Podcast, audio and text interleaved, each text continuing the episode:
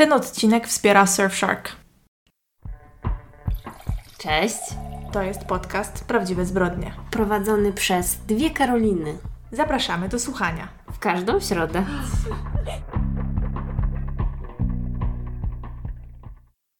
Właśnie skończyłyśmy nagrywać coś ekscytującego. Ale już pewnie do tego czasu wiecie o co chodzi, bo, No, myślę, że tak. Bo też już pochwaliłyśmy się na Instagramie, ale w pierwszej kolejności pochwaliłyśmy się naszym patronom, także pozdrawiamy. Więc y, tak, podcast Prawdziwe Zbrodnie skończył 4 lata w miniony weekend. My nawet z tej okazji świętowałyśmy. Szok. Tak, poszłyśmy coś zjeść. Jedyny spo- słuszny sposób na świętowanie. No i wypiłaś dwa drinki. Tak. Nie wiem, czy powinnam się chwalić. A potem wróciłam do domu szykować podcast. No, także jak to mówią, balans. Trochę przyjemności, trochę obowiązków. No i co? Nasza niespodzianka to nowy podcast. Jeżeli nie obserwujecie nas na Instagramie, to pewnie to będzie dla Was jakiś news. Tak, nowy podcast nazywa się Karoliny kontra życie i on już jest dostępny na Waszych ulubionych platformach podcastowych. Także zapraszamy Was do posłuchania pierwszego odcinka. Jesteśmy bardzo ciekawe, jak Wam się spodoba. I jak możecie się pewnie domyślić, po prostu w końcu, po czterech latach, posłuchałyśmy wszystkich Waszych rad, żeby założyć y, drugi podcast do naszego gadania. Tak, chciałam użyć brzydkiego No słowa. właśnie, ja też, ale się powstrzymałam. Tak, więc w zasadzie to jest Wasza wina. Dziękujemy.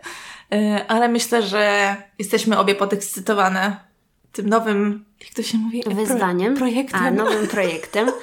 Tak, i żeby nie było, to też może się wytłumaczymy, że nie mamy zamiaru po prostu włączyć mikrofonu i robić strumienia świadomości, bo myślę, że nikt by tego nie chciał słuchać. Nawet ja, no. Także wyobraźcie sobie, że e, planujemy robić takie pogawędki tematyczne. Mhm. Także mamy zamiar, żeby to miało ręce i nogi, żebyśmy nie brzmiały tak, jakbyśmy mówiły od rzeczy.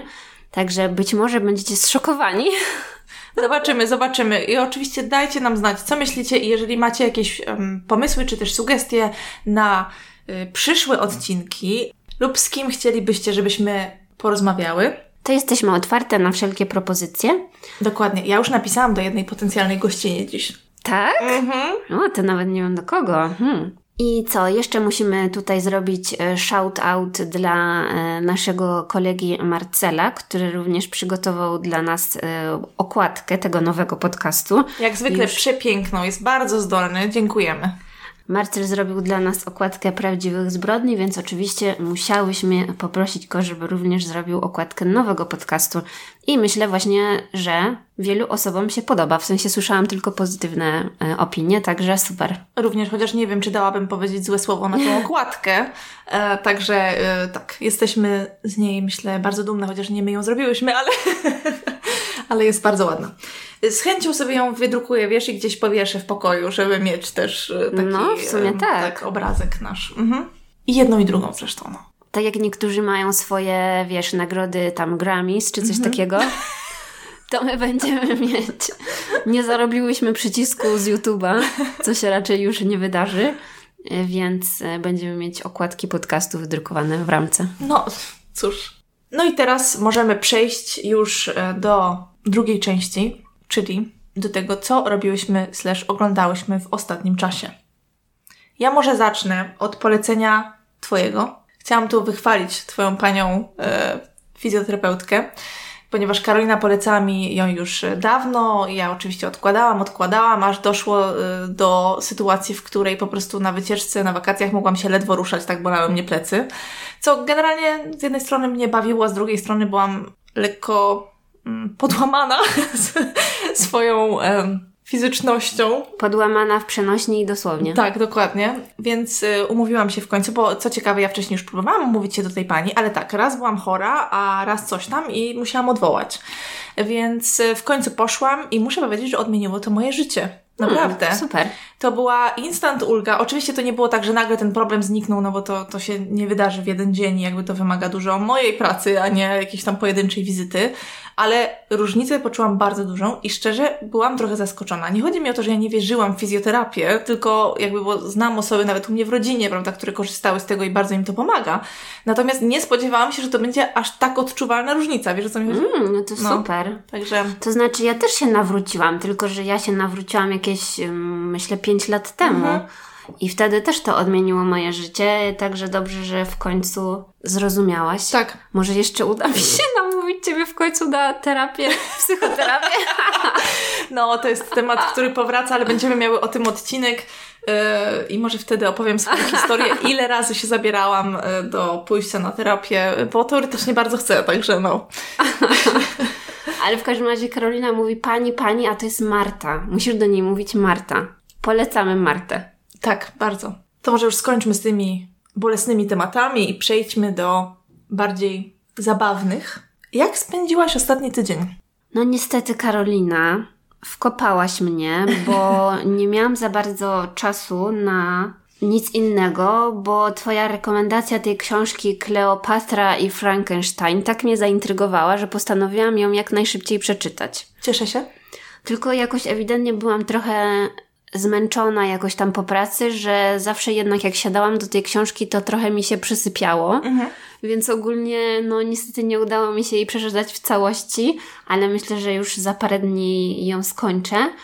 No, ale w sumie ty mówiłaś o tym w poprzednim odcinku, więc nie ma co tego powtarzać. W każdym razie, no, jestem tą książką zaciekawiona, wciągnęłam się, ale jednak na ten moment, a jestem jakoś na 60-70% jej, więc już chyba no, większą połowę przeczytałam, to nie porównałabym tego do Sally Rooney, mhm.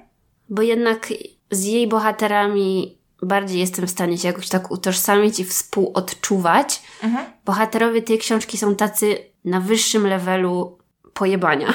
Wiesz o co chodzi? Dokładnie, ale to jest, to jest to słowo, które też mi towarzyszyło czytając tą książkę i dlatego Ci mówiłam, że ja w zasadzie ciężko mi powiedzieć, że ja lubię tych bohaterów, ale w jakiś sposób, jak ich, im bardziej ich poznajesz, y, czy też o ich traumach, jakichś problemach, y, na przykład y, główna bohaterka Cleo i sytuacja rodzinna jest, przyznam, to jest chyba jedna z tych rzeczy, która sprawiła, że zapałałam do niej jakąś sympatią i trochę bardziej ją zrozumiałam. Mhm. E, więc, no, ja muszę przyznać, że do tej pory najciekawszy wątek e, w tej książce to było odkrycie zwierzątka, o którego istnieniu nie wiedziałam.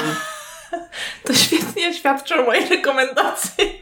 Ale tak, wiem o co ci chodzi, bo ja również googlałam to no właśnie. zwierzątko. A wiesz, jak to się nazywa? Bo już teraz nie pamiętam, a dobrze by było nie, powiedzieć. Nie pamiętam. Aha, chodzi tutaj o zwierzątko po angielsku Sugar Glider, który po polsku nazywa się lotopałanka karłowata. Generalnie jest super słodkie to zwierzątko. Także wygooglujcie sobie to.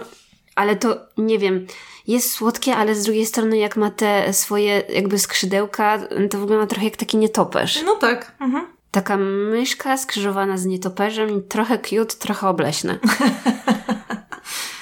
No, w każdym razie w tej książce jest wątek takiego zwierzątka, co mnie bardzo zdziwiło, naprawdę. I w sumie jest dosyć ważny y, to no. zwierzątko, no. prawda? No. Tak, tak. Ale zawsze czegoś nowego się dowiedziałam. Cieszę się. A poza czytaniem tej książki nadrobiłam wszystkie odcinki e, Kardashianek na Disneyu, także mhm. jestem już na bieżąco i jestem totalnie wciągnięta. Więc na razie proszę mi nic e, złego na ich temat nie mówić. Ja wiem. Yy, ja milczę, nic nie mówię. Ja wiem, wszystko wiem, ale sprawia mi to taką przyjemność yy, oglądanie ich yy, dram, że no na razie nie wyłączam i tyle. Powtórzę, nie będę oceniać czyichś wyborów, jeżeli chodzi o reality TV, bo ja jakby też oglądam i Kardashianki też oglądałam, więc no rozumiem Cię w stu procentach. Ja w tym tygodniu na przykład nadrabiałam odcinki kuchennych rewolucji, więc czy mam prawo kogokolwiek oceniać? Nie sądzę. No, więc y, to, to było moje oglądanie, jak nie miałam siły już na nic innego pod wieczór. Ale też y, w końcu jestem na bieżąco z y, opowieścią podręcznej. No, no ja i też. dzieje się. Mój Boże, dzieje się tam. W końcu się dzieje. Naprawdę. Mogę powiedzieć, że po raz pierwszy chyba od początku trwania tego serialu Współczujesz Serenie? Po raz pierwszy, dosłownie, tak, tak. No, ale wiadomo, o to chodziło. No jasne, jasne, żeby to jakoś obrócić, prawda? Y, Czy ją lubię? Nadal nie. Natomiast czy współczuję jej jako drugiemu człowiekowi i kobiecie? Owszem. No ale wiesz, to wszystko jest taka, taka psychiczna manipulacja widzów tak naprawdę, że ja oglądałam to i jakby wiedziałam, jak to się... Gdzie to zmierza, Tak, tak. dokąd to zmierza. Mhm. No tak, zapowiadało się y, do, jakby już na to od kilku odcinków dobrych, prawda? I, i mimo y, Sereny najszczerszych chęci do pozostania taką suką, jaką e, była do tej pory, no to faktycznie troszeczkę namieszali w głowach. No zobaczymy.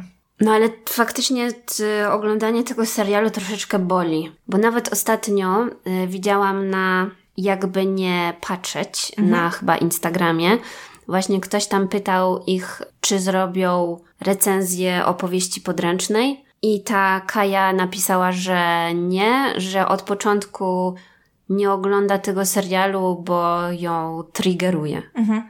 I właśnie tak mnie to w sumie zaciekawiło, że wiele osób po prostu może nie, no nie być w stanie tego oglądać, bo jakby ta przemoc tam jest tak, tak okropna, że ja się dziwię, że ja jestem to w stanie oglądać. Tak, pierwsze sezony na przykład są super traumatyczne, No. jednak y, te, te, te gwałty, to wszystko, no to jest naprawdę, naprawdę straszne.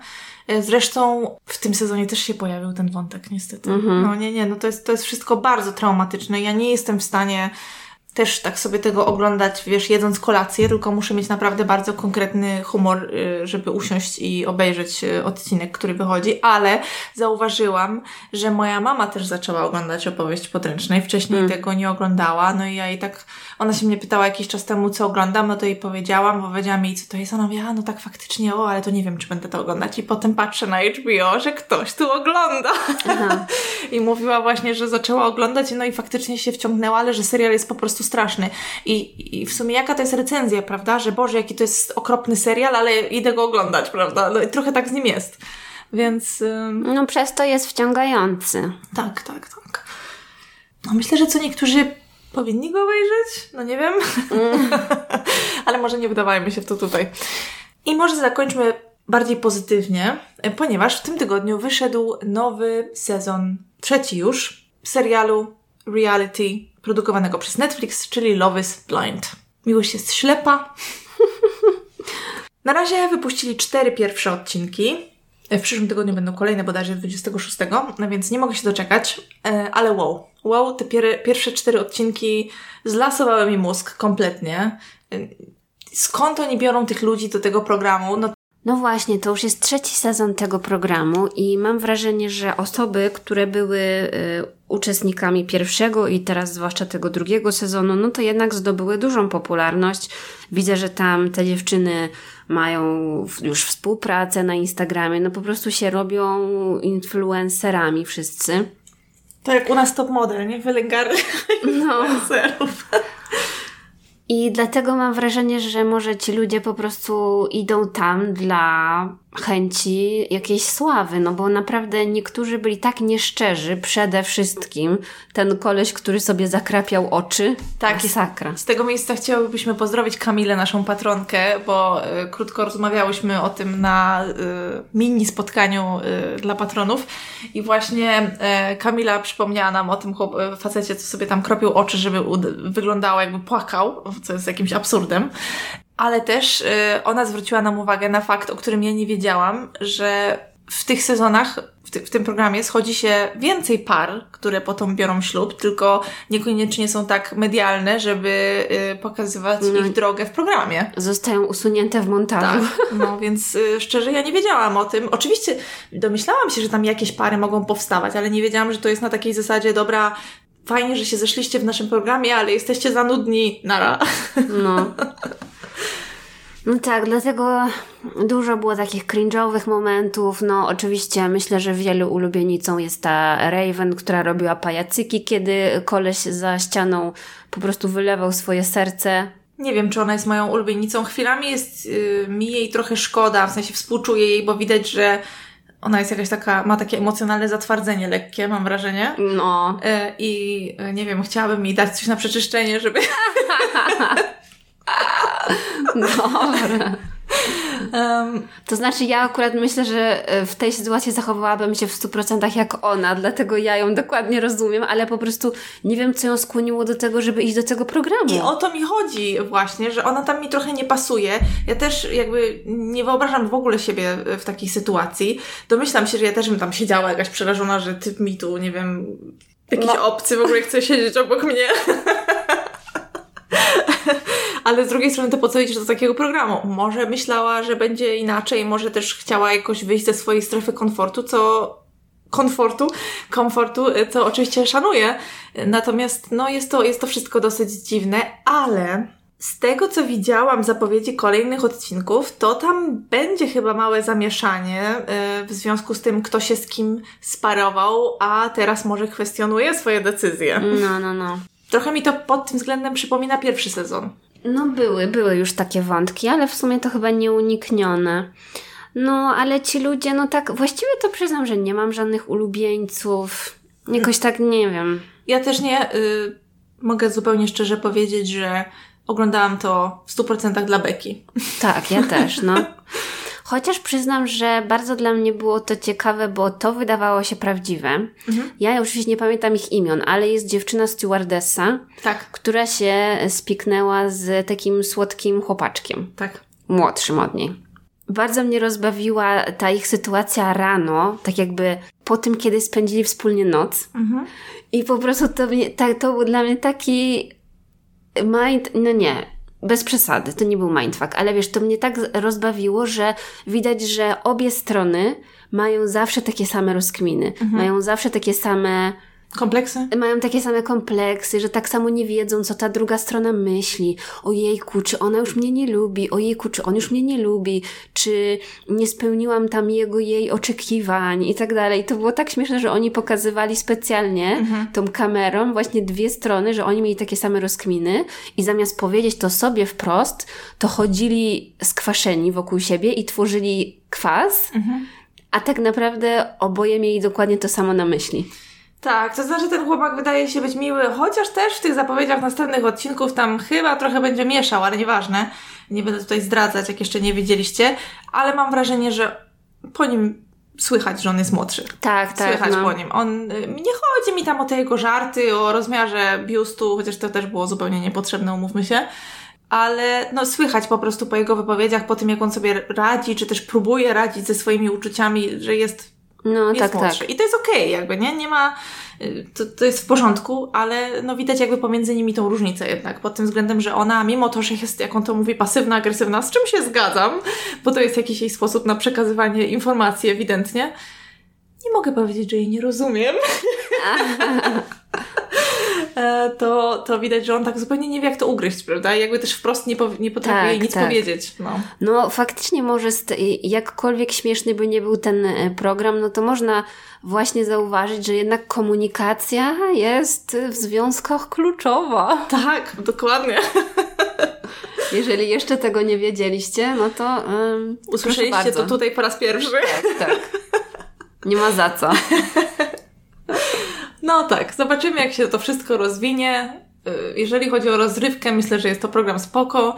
Czy wielokrotnie odwracałam wzrok, bo nie mogłam znieść y, tej... Cringe'u. Tak, dokładnie. Tego uczucia żenady. Owszem, tak było. myślę, że fajnie by się to oglądało z kimś. Tak, żeby się pośmiać po prostu. wiesz? No, tak, tak, tak. A ja mogę się jeszcze pochwalić, że w końcu byłam w kinie. Już długo się wybierałam na ten film, ale właśnie coś mi nie pasowało, bo byłam poza Wrocławiem, kiedy on chyba wszedł do kin. W każdym razie Nie martw się, kochanie, czyli film, o którym było bardzo głośno. Z różnych względów. raczej chyba nie, nie tych pozytywnych.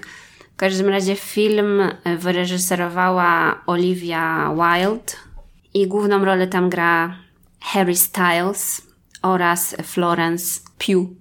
Ja muszę przyznać, że bardzo dobrze się na tym filmie bawiłam. Co prawda poszłam do multiplexu, kupiłam popcorn, oglądałam e, chyba 40 minut reklam e, przed i tak dalej. No wiecie, jakby cały ten e, experience e, miałam, także niczego nie żałuję. I ja myślę, że nawet bym ten film poleciła. żebyście sobie też obejrzeli, bo jest on taki. Yy, co? Kategoryzują go jako jakiś tam thriller. W każdym razie, no, jest jakieś tam napięcie. Czy on faktycznie przypomina żony ze Stepford? Bo słyszałam, że ma jakieś podobieństwa. No, oczywiście. Jakby nie jest, właśnie dlatego myślę, że został tak mocno zjechany ten film, bo jest mało tam jakoś oryginalny. Nie jest to jakaś taka historia, która wiesz, będziesz mieć wow, co tu się wydarzyło, oh my god, w ogóle. Nie, nic z tych rzeczy.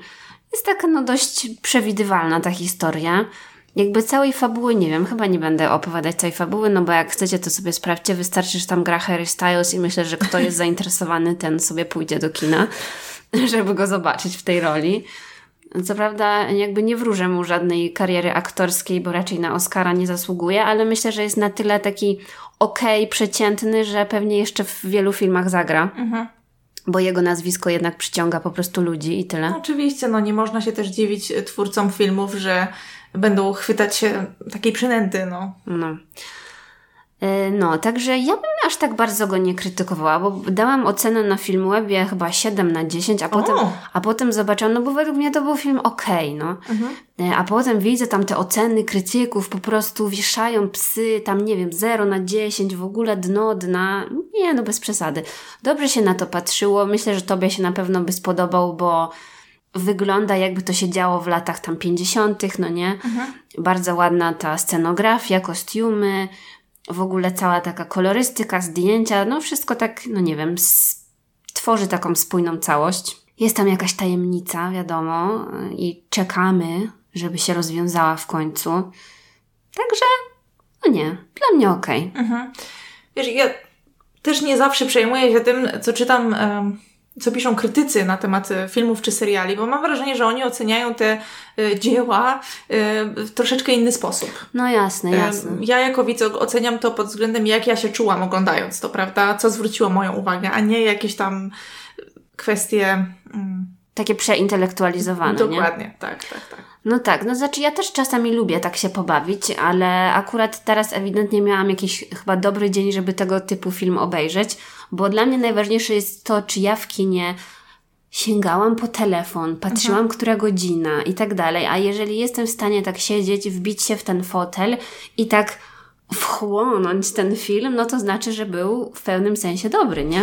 Tak, oczywiście. Poza tym, moim zdaniem, też nie każdy film czy serial został stworzony po to, żeby rozkładać go na części pierwsze i traktować go jako nie wiadomo jakie tam epokowe dzieło, prawda? Niektóre są, rzeczy są po to, żeby je oglądać i się z nich śmiać. Dokładnie, nie? tak. Albo spędzić miło czas, albo się wzruszyć i tyle jakby, no, no nie wiem. Wydaje mi się, że jest miejsce na to i na to. Mhm. Także ciekawa jestem właśnie na, na jaką platformę streamingową trafi. Na pewno na jakąś trafi, bo coś krótko jest w tych kinach, przynajmniej w Polsce. Ja mam wrażenie, że go we Wrocławiu puszczali miesiąc i już nie da się go nigdzie zobaczyć. Więc nie wiem, ja obstawiam HBO. No fajnie by było, jakby był, bo ja do kina raczej się na to nie wybiorę, ale chętnie bardzo obejrzę, yy, tym bardziej na mojej własnej sofie. No. I też musisz sobie zrobić popcorn. Tak, i wtedy może moje ciamkanie nie będzie nikomu przeszkadzać. Wiesz, tak powiedziałaś, że poszłaś do multiplexu i jadłaś popcorn. Ja wiem, że jakby to jest krytykowane przez wiele osób i ja sama często nie lubię chodzić do kina właśnie dlatego, że wiem, że będzie głośno, że ludzie będą ciamkać, siorbać i nie wiem, co tam robić. Dlatego lubię chodzić na przykład do Nowych Horyzontów u nas, bo tam nie ma po prostu jedzenia na sali, to jest okej. Okay. Ale nie zaprzeczę, że e, ze dwa razy do roku pójdę do takiego zwykłego kina i również zjem popcorn, także... No. No. no a ja właśnie do tego tam poszłam, no bo nie było gdzie tego już zobaczyć. Tak. W tych e, kinach bardziej studyjnych. Mhm. Ja na koniec mogę jeszcze powiedzieć, że w tym tygodniu słuchałam więcej muzyki chyba niż zazwyczaj. No bo wyszły dwie nowe płyty. Jedna to Arctic Monkeys. Wyszła nowa płyta, która się nazywa bodajże The Car. Y, no i Dawid Podsiadło też wydał nową płytę w tym tygodniu, także towarzyszyły mi one przez właśnie jego część. Czyli Taylor Swift nie słuchasz? Wiem, że to co powiem będzie kontrowersyjne. Ja nie jestem wielką fanką Taylor Swift. Nie jesteś Swift czy jak nie. oni tam się zwą? Nie, i jestem chyba jedną z niewielu osób e, z takich, które znam, które za nią nie szaleją. Nie zrozumcie mnie źle. Ja lubię niektóre jej piosenki bardzo, mam je na swojej playliście szanuję ją jako kobietę i twórczynię i tak dalej, i tak dalej. Natomiast nie przemawia do mnie aż tak, jak do niektórych. Nie, nie, ja się śmieję, dlatego, bo ja nic w ogóle z tych rzeczy, A, jakby ja nic nie słucham. Znaczy słucham to, co lubię od, nie wiem, tam 20 lat i Mhm. elo. Po prostu na Instagramie tyle osób mówiło o premierze płyty Taylor Swift, że nie sposób było tego Mhm. nie wiedzieć. I nawet widziałam, że Spotify wrzuciło jakieś tam informacje, że ona po prostu pobiła wszelkie rekordy. Chyba nigdy w dniu premiery tak dużo osób nie słuchało jednego artysty, jednej płyty, nie wiem, jednej piosenki, że ona po prostu pobiła wszystko. Także no naprawdę ona ma taki mocny fan base, że szok. No, ale to fajnie. Możemy przejść do podcastu. Nie. tak, oczywiście, już nie mogę się doczekać. Już trochę słyszałam, jak Karolina pracowała nad tą historią, i- ile to tam stron notatek i tak dalej. Jestem ciekawa, co dzisiaj dla nas przygotowałaś. No, także weźcie sobie jakieś przekąski, coś do picia, bo może trochę tu posiedzimy. Dobrze, moja sprawa zaczyna się w lutym 73 roku. Detektyw e, Robert Swalwell policji stanowej Illinois właśnie poszukiwał zbiega, bardzo niebezpiecznego mężczyzny, który trzy tygodnie temu uciekł z więzienia. No i mowa tutaj o Danielu Walkerze, który odsiadywał właśnie wyrok za zabicie policjanta. No i ten policjant był swoją drogą najlepszym przyjacielem detektywa Swalwella, więc miał tutaj taki osobisty interes, żeby go złapać. Y, Daniel Walker urodził się w stanie Ohio w 1931 roku. Jego rodzice należeli do takiej klasy średniej. Ojciec był handlarzem antyków. Daniel w dzieciństwie normalnie chodził do szkoły, do kościoła, potem e, służył w armii w Korei. No i w wieku 22 lat został aresztowany za napad z bronią, a w ciągu kolejnych 20 lat swojego życia był aresztowany jeszcze wiele razy i odsiadywał różne kary za różne przestępstwa. Ostatecznie był zwolniony warunkowo. No i wtedy, po wyjściu z więzienia w 66 roku, założył w ogóle agencję reklamową, która nazywała się AdBiz Inc. i ona bardzo dobrze prosperowała.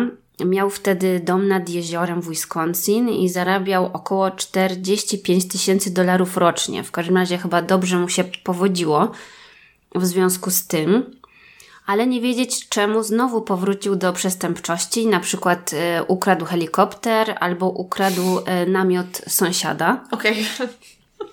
No to jeszcze na, na he- helikopter rozumiem, to jest jakiś cel, ale namiot sąsiada?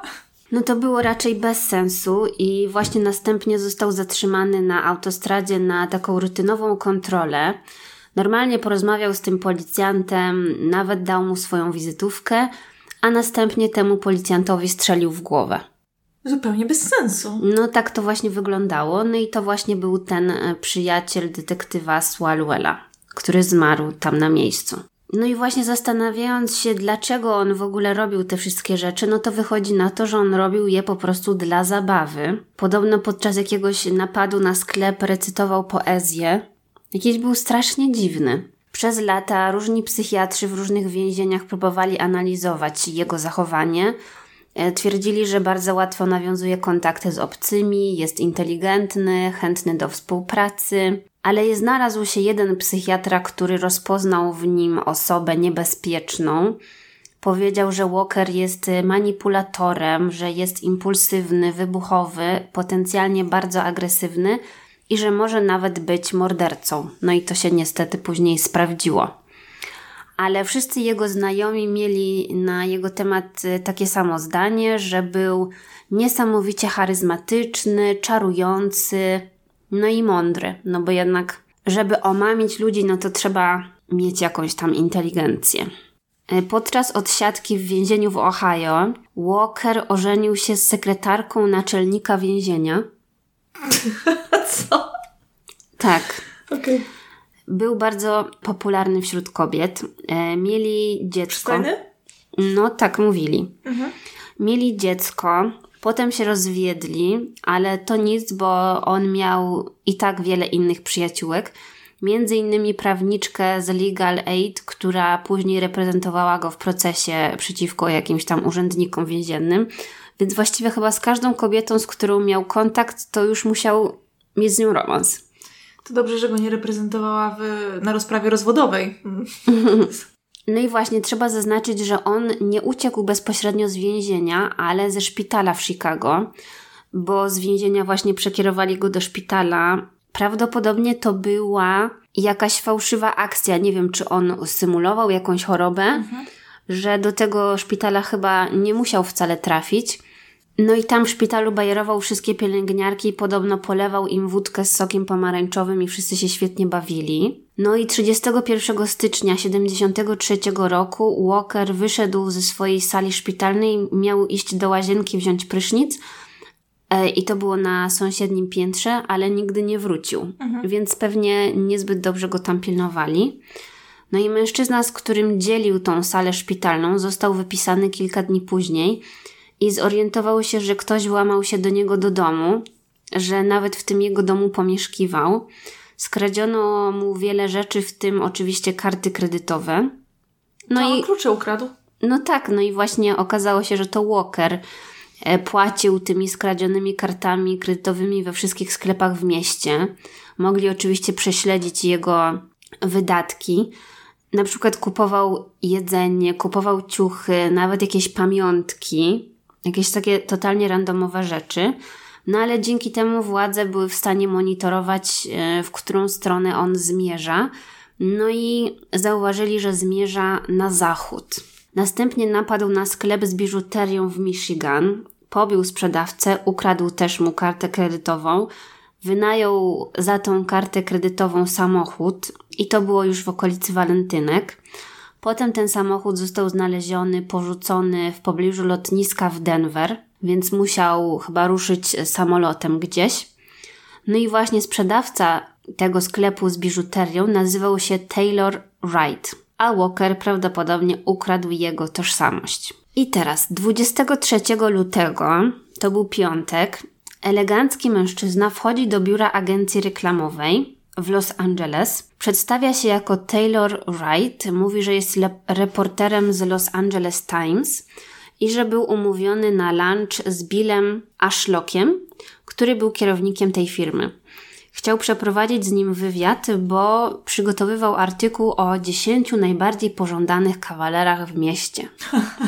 No bo Bill właśnie kimś takim był. To znaczy, aktualnie miał dziewczynę, ona nazywała się Hope Masters. No i Bill i Hope mieli wiele wspólnego, bo oboje właśnie przechodzili przez swój drugi z kolei rozwód. Hope pochodziła z bardzo zamożnej rodziny. W wieku 16 lat wzięła ślub z, ze swoim ukochanym. Mieli dwójkę dzieci, ale zanim skończyła 20 y, lat, to już dążyli się rozwieść, bo stwierdziła, że jednak ten jej mąż jest nudnym domatorem. Następnie związała się z PR-owcem Tomem Mastersem, z którym znowu wzięła ślub i mieli jedno dziecko. Ale z nim też się rozstała, no bo okazało się, że Tom jest podrywaczem. Więc... Domator źle, podrywacz źle, no. Nie dogodzisz, no nie dogodzisz. Ale tak, no to w tym momencie Hope ma 31 lat.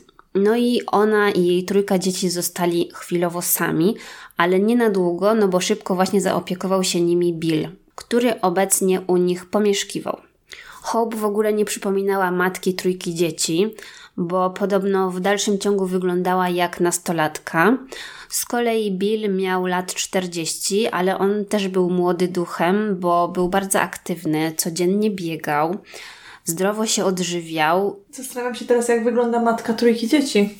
No po prostu nie wyglądała jak dorosła osoba, wyglądała jak dziecko. No wiem, wiem, czepiam się.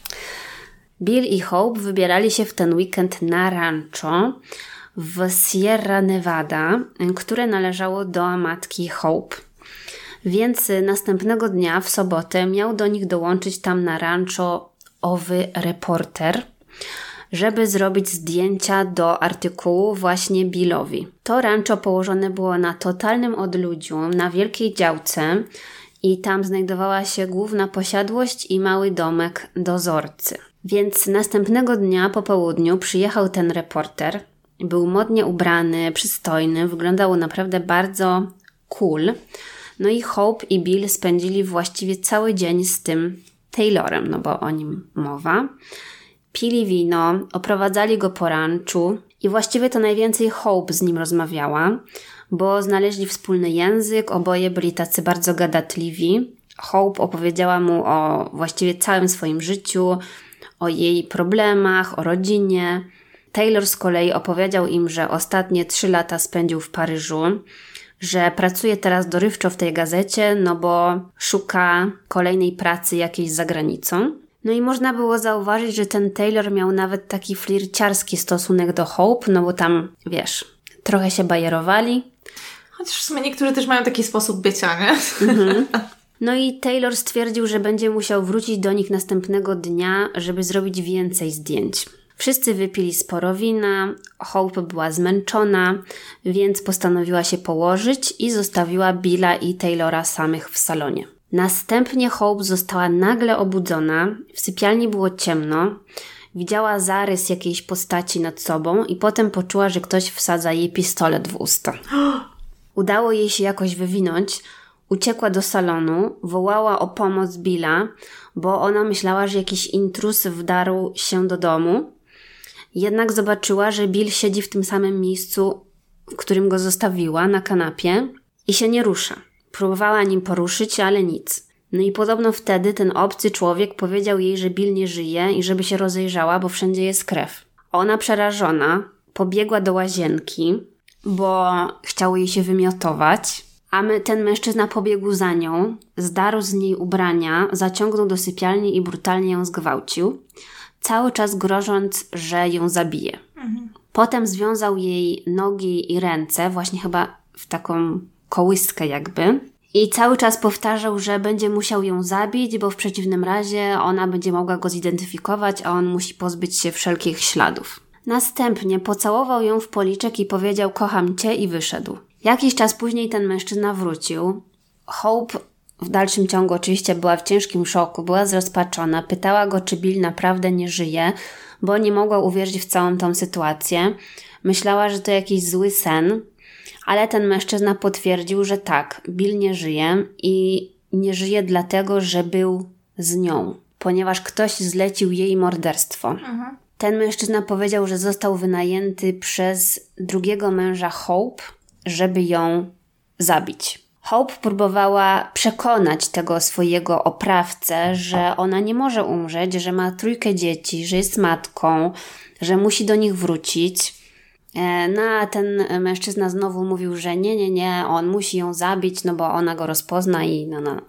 Nawet jeśli by ją oszczędził, to i tak organizacja, dla której on pracuje, będzie musiała ją zabić, ją i jej dzieci, no bo taki jest ten kontrakt, no nie? Potem ten mężczyzna wyszedł i podobno dopiero w tym momencie Hope zorientowała się, że to jest Taylor Wright, czyli ten reporter. Nie widziała go wcześniej? Podobno było ciemno. Dla mnie to też było dziwne, bo jakby słyszała jego głos, tak? A może wcześniej jakoś go modelował, nie? Mo modelował? Modulował. No ale jak skumała, że to jest ten Taylor, to przypomniało jej się, jak dobrze im się rozmawiało poprzedniego dnia. I postanowiła go zagadać. Zapytała, czy nie poczęstowałby jej papierosem. On powiedział, że nie, no bo papierosy są niezdrowe. A na co ona powiedziała, aha, czyli obchodzi cię moje zdrowie, a chcesz mnie zabić, nie? I mhm. ogólnie o co tutaj chodzi. Więc y, tak udało jej się nawiązać z nim taki bardziej przyjazny kontakt. Postanowiła go zagadać po prostu czym cokolwiek przyszło jej do głowy, to mówiła, żeby odwrócić jego uwagę od zabicia jej. Mhm. Więc opowiadała mu właśnie o swoich dzieciach, o swojej rodzinie, no i on właśnie wtedy powiedział jej, że ma swój kodeks moralny, no i teoretycznie nie powinien, nie chciał zabijać matki z dziećmi, no i że będzie musiał się zastanowić jeszcze raz nad tym, jak tą całą sprawę rozwiązać. I tak się do siebie zbliżyli, że ten Taylor nawet zasnął koło niej z głową na jej ramieniu.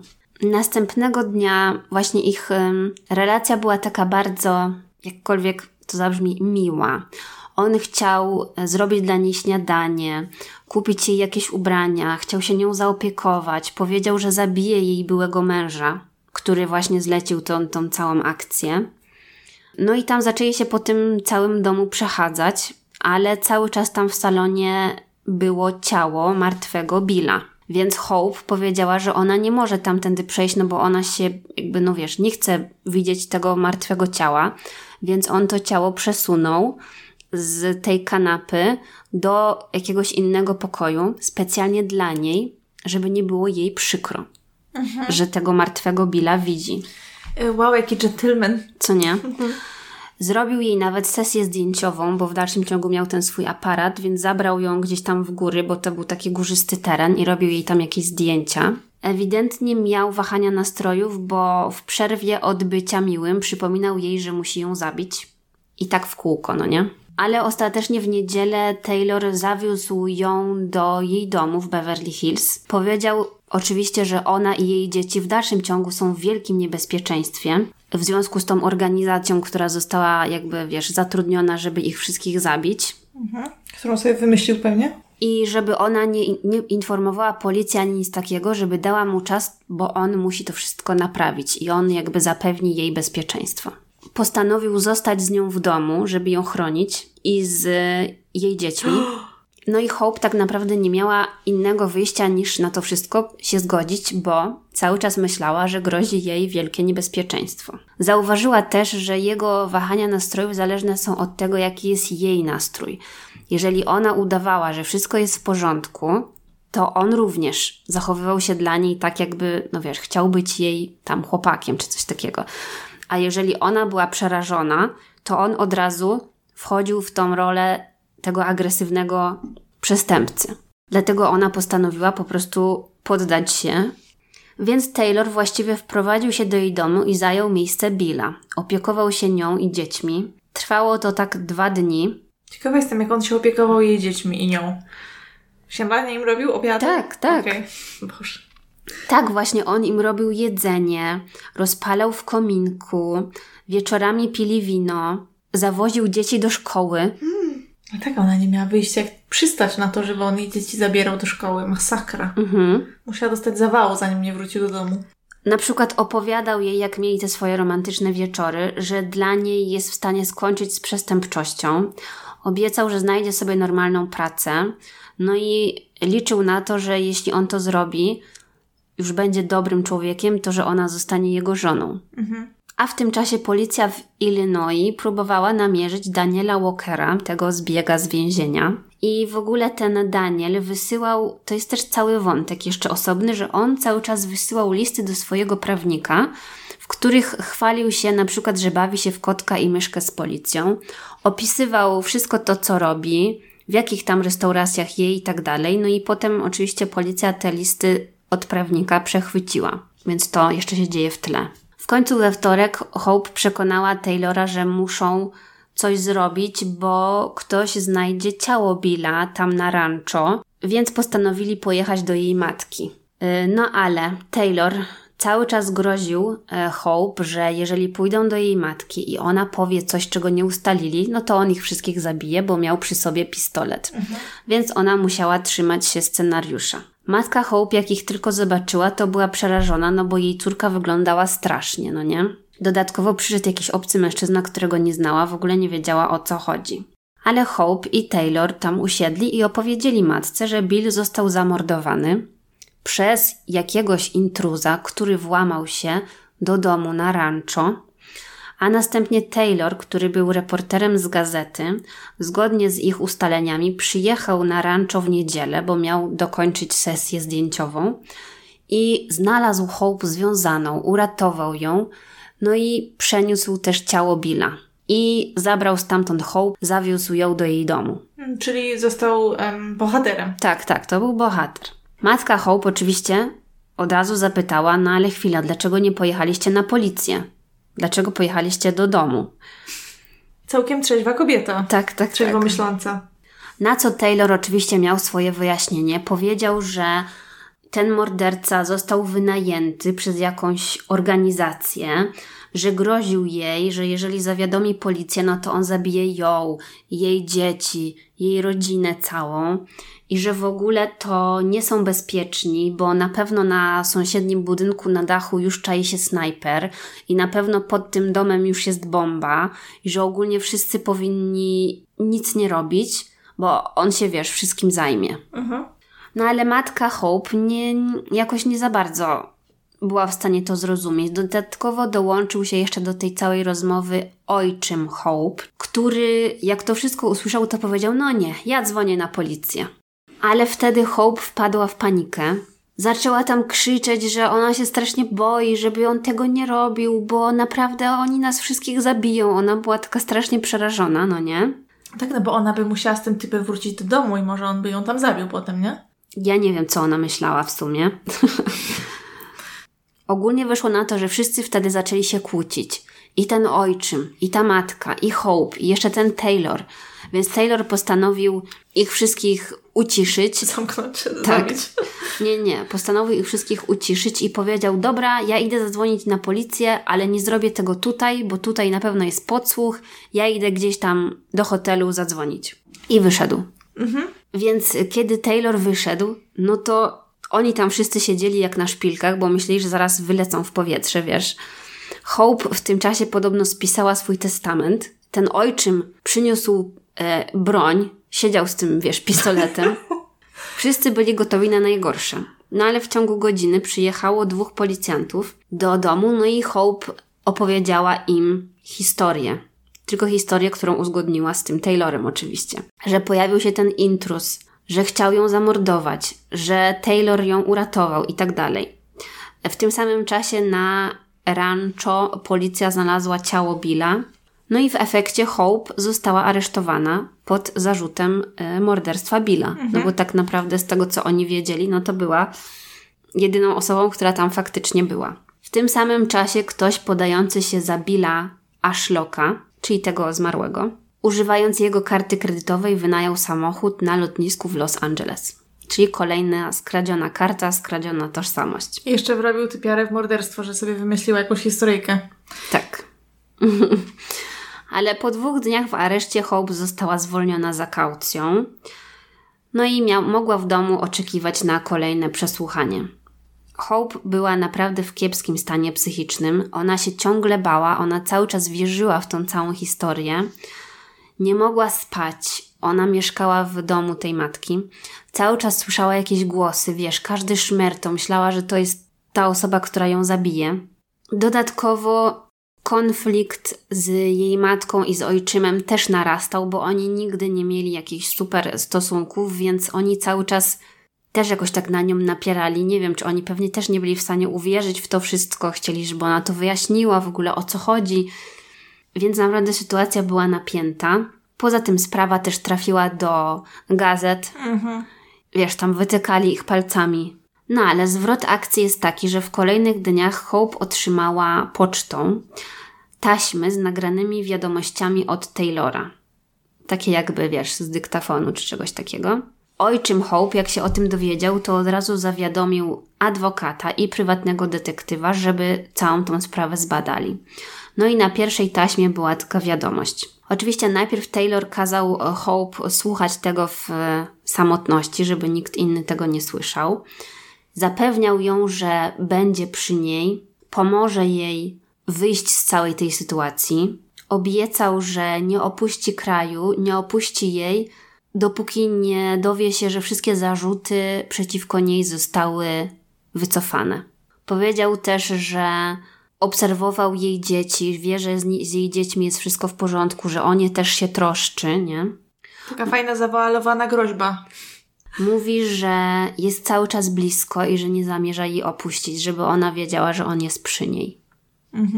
Potem po tych czułych słówkach opowiedział swoją wersję wydarzeń, tego co wydarzyło się na ranczu. Powiedział, że przyjechał w niedzielę, że znalazł ciało Billa i że znalazł Hope, która była związana w taki sposób, że nie mogła na pewno tego zrobić sama. Ogólnie on pewnie miał świadomość tego, że to nagranie i tak zostanie przekazane policji. No bo po co miałby coś oświadczać Hope po raz kolejny, prawda? No to bez sensu. Tak, więc dlatego jakby chciał powiedzieć, że ona była związana w taki sposób, żeby właśnie, nie wiem, tam policja wiedziała, że ona nie mogła tego zrobić sama, że na pewno była jakaś osoba trzecia i żeby ją oczyścili z zarzutów, nie? Powiedział, że jest gotowy odpowiedzieć na wszystkie pytania policji, ale to musi się odbyć poza granicami Stanów Zjednoczonych. Na pewno, no. Miał być blisko, to co teraz wyjedzie poza granicę? Niech się zdecyduje. Mhm. Y, I na koniec swojej wiadomości powiedział, że niedawno znaleziono martwego mężczyznę w pokoju motelowym na Sunset Strip i to był zabójca, który został jako pierwszy wynajęty do zamordowania Hope, ale ponieważ nie wykonał swojego zadania, no to sam został wyeliminowany. Mhm. E, nie przez niego oczywiście. No, nie wiem, nie wiem przez kogo. No i aha, zakończył tą swoją wiadomość tym, że Hope, zrobię wszystko, co w mojej mocy, żeby ci pomóc. Już nie mogę się doczekać, żeby wrócić do ciebie i do dzieciaków. E, buziaki. Ta cała taśma została wysłuchana oczywiście nie tylko przez Hope, ale też przez, no właściwie wszystkich, przez tych prawników, detektywów i tak dalej. I no i oni od razu już wywęszyli, że coś tutaj śmierdzi, że to nie jest normalne, w ogóle o co tutaj chodzi. Podobno słychać było od razu w nim taką manipulację, że widać, że manipuluje Hope, że jednocześnie jakby stara się zapewnić jej bezpieczeństwo, że jej pomoże, a tak jakby też trochę jej jakby grozi, no prawda? ja tak odczytuję całą tą wiadomość, no bo po co miałbym mówić, cały czas jestem blisko, obserwowałem twoje dzieci, żeby upewnić się, że wszystko No. jest okej. No, sorry, to nie... Więc wszystkie osoby zaangażowane już od tej strony takiej bardziej prawnej od razu podejrzewały, że Taylor nie jest tym, za kogo się podaje. Oczywiście nie wierzyli w to, żeby Hope zastrzeliła Billa, no bo nie rozumieli, po co miałaby to robić, ale z drugiej strony też nie wierzyli w tą bajeczkę o intruzie, który się wdarł, zabił go, ją związał i uciekł. I w ogóle Jakie morderstwo na zlecenie? Kto by to miał zlecić? Po co w ogóle? O co tu chodzi? To się w ogóle nie trzymało kupy. No jak to drugi mąż Hope. No. Ale tak naprawdę Hope spędziła już w domu ze swoimi najbliższymi już trochę czasu. Już nie była pod wpływem Taylora. Miała już czas, żeby powiedzieć prawdę. I tego nie zrobiła, więc to też ich zastanawiało, że jeżeli ona na przykład go kryje, no to dlaczego? Nie? To też było podejrzane. W międzyczasie o sprawie dowiedziało się FBI, no i tutaj już możemy trochę przyspieszyć tą całą akcję, bo oni przyjechali do domu, tam do Hope, pokazali wszystkim jej, jej matce, ojczymowi zdjęcie pewnego mężczyzny. Wszyscy rozpoznali na nim właśnie Taylora, ale okazało się szok, że był to ten zbieg z więzienia, o którym mówiłam wcześniej. Spadłam z krzesła. Daniel Walker. Do sprawy oczywiście włączył się też detektyw Swalwell, który dostał cynk, że znaleziono jego zbiega, bo to właściwie on był odpowiedzialny za jego znalezienie. No i 6 marca 73 roku właśnie ten Swalwell ruszył do Kalifornii. No i tak, znowu wracamy do tych listów do prawnika, które Daniel Walker bardzo lubił pisać. W jednym z listów y, przedstawił swoją wersję wydarzeń, e, tych całych wydarzeń z rancho. I tam napisał, że Hope poszła do więzienia, żeby go chronić, żeby miał wystarczająco dużo czasu na ucieczkę. Bo może teraz powiem, że wszystko to, co ja do tej pory opowiedziałam, to są informacje, które opowiedziała Hope. Więc czy to wszystko się wydarzyło tak, jak ja powiedziałam, w sumie też nie wiadomo. Mhm. No bo ten z kolei twierdzi, że ona go chciała chronić i zapewnić mu czas na ucieczkę. Także no, takie to jest 50-50. No i wtedy zaczęło się masowe poszukiwanie Walkera. E, Jednego byli pewni, że Hope na pewno pomoże im do niego dotrzeć. Więc pozwalali jej rozmawiać z nim przez telefon i policja ogólnie kazała utrzymywać jej z nim dobre kontakty, żeby go jakoś tam nie spłoszyć. No i w końcu udało się go schwytać. Został aresztowany w niedzielę 11 marca.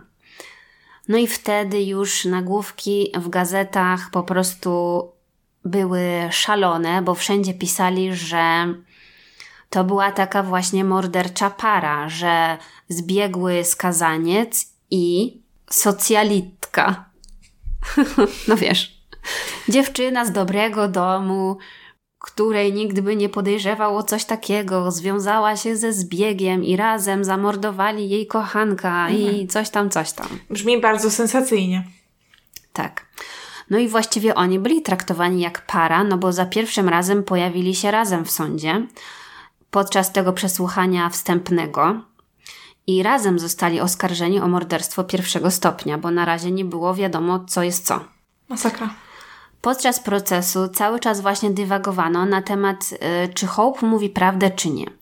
Jedni podejrzewali, że zmówiła się z Walkerem, żeby zabić Billa, inni mówili, że nie. No i tak naprawdę ciężko było dojść do tego, co jest prawdą.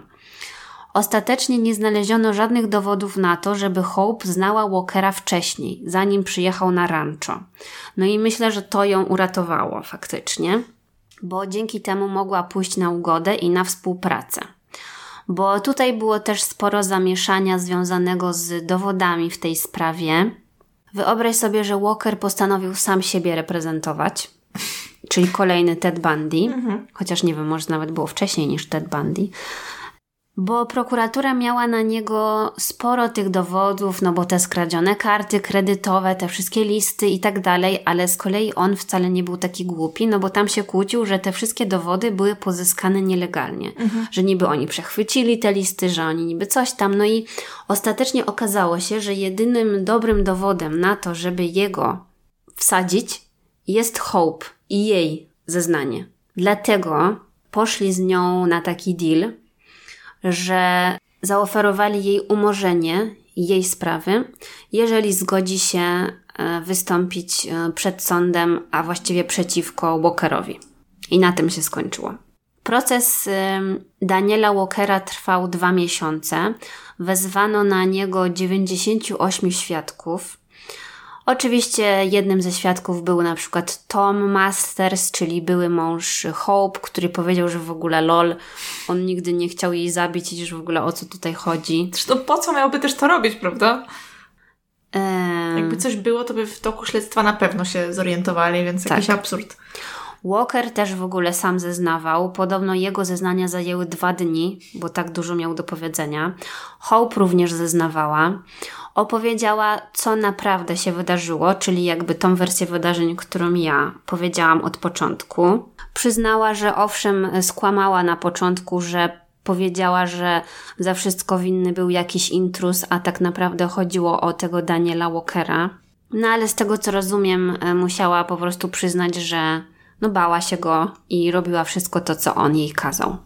E, ostatecznie 11 stycznia 1974 roku Daniel Walker został skazany za morderstwo pierwszego stopnia i skazany na dożywocie. No w jego przypadku chyba nie było co liczyć na resocjalizację. Mhm.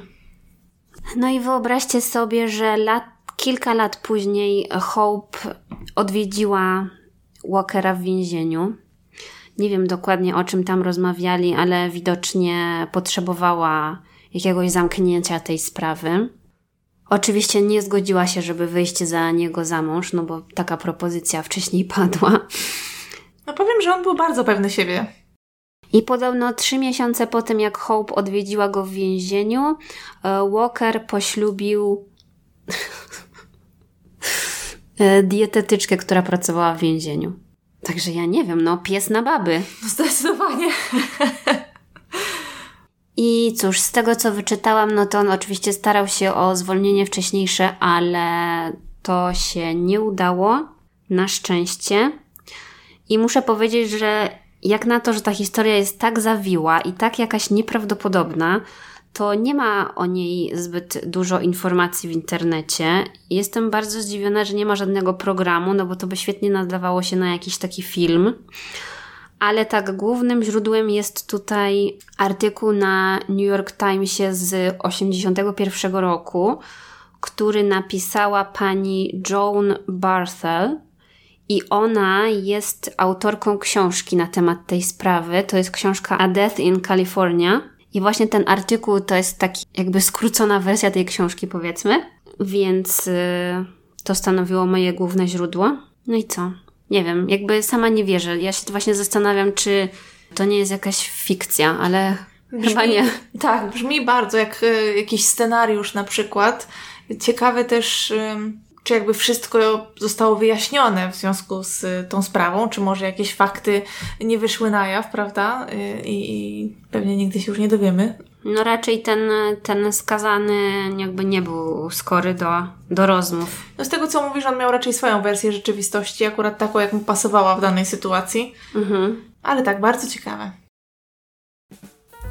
Dziś w studiu gościmy Karolinę, podcasterkę i influencerkę. Karolina, powiedz nam proszę, jak zachować bezpieczeństwo w sieci? I co najważniejsze, jak zdobyć dostęp do tych wszystkich seriali, które oglądasz, a które nie są dostępne na polskich platformach streamingowych? Ach tak, ludzie często zadają mi to pytanie. Złośliwe strony internetowe, spamowe maile, wyskakujące reklamy wszystko to potencjalne zagrożenia dla użytkowników internetu.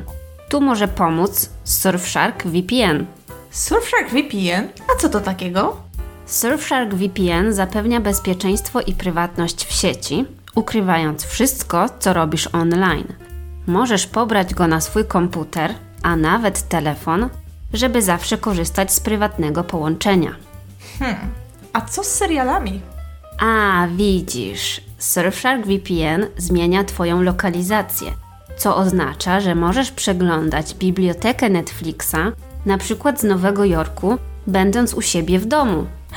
To genialne rozwiązanie. Pobierz Surfshark VPN na stronie surfshark.deals ukośnik zbrodnia. Wprowadź kod zniżkowy zbrodnia, aby otrzymać 83% zniżki i 3 dodatkowe miesiące za darmo. Gwarancja zwrotu pieniędzy przez 30 dni. Możesz wypróbować bez ryzyka.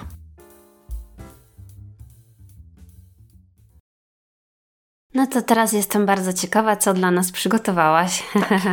Ta historia zwróciła moją uwagę e, już e, jakiś czas temu, jak e, szukałam informacji na temat innej historii. I tak stwierdziłam, że sobie ją zapiszę. Potem poczytałam trochę, chociaż też nie ma jakiejś szalonej ilości źródeł na jej temat. No i postanowiłam, że Wam ją opowiem.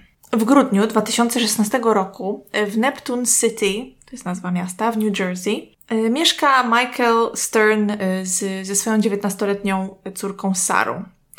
Pan Michael wyjechał na Florydę na wakacje, kiedy do niego dzwoni policja i pyta się o samochód, który jest zarejestrowany właśnie na niego.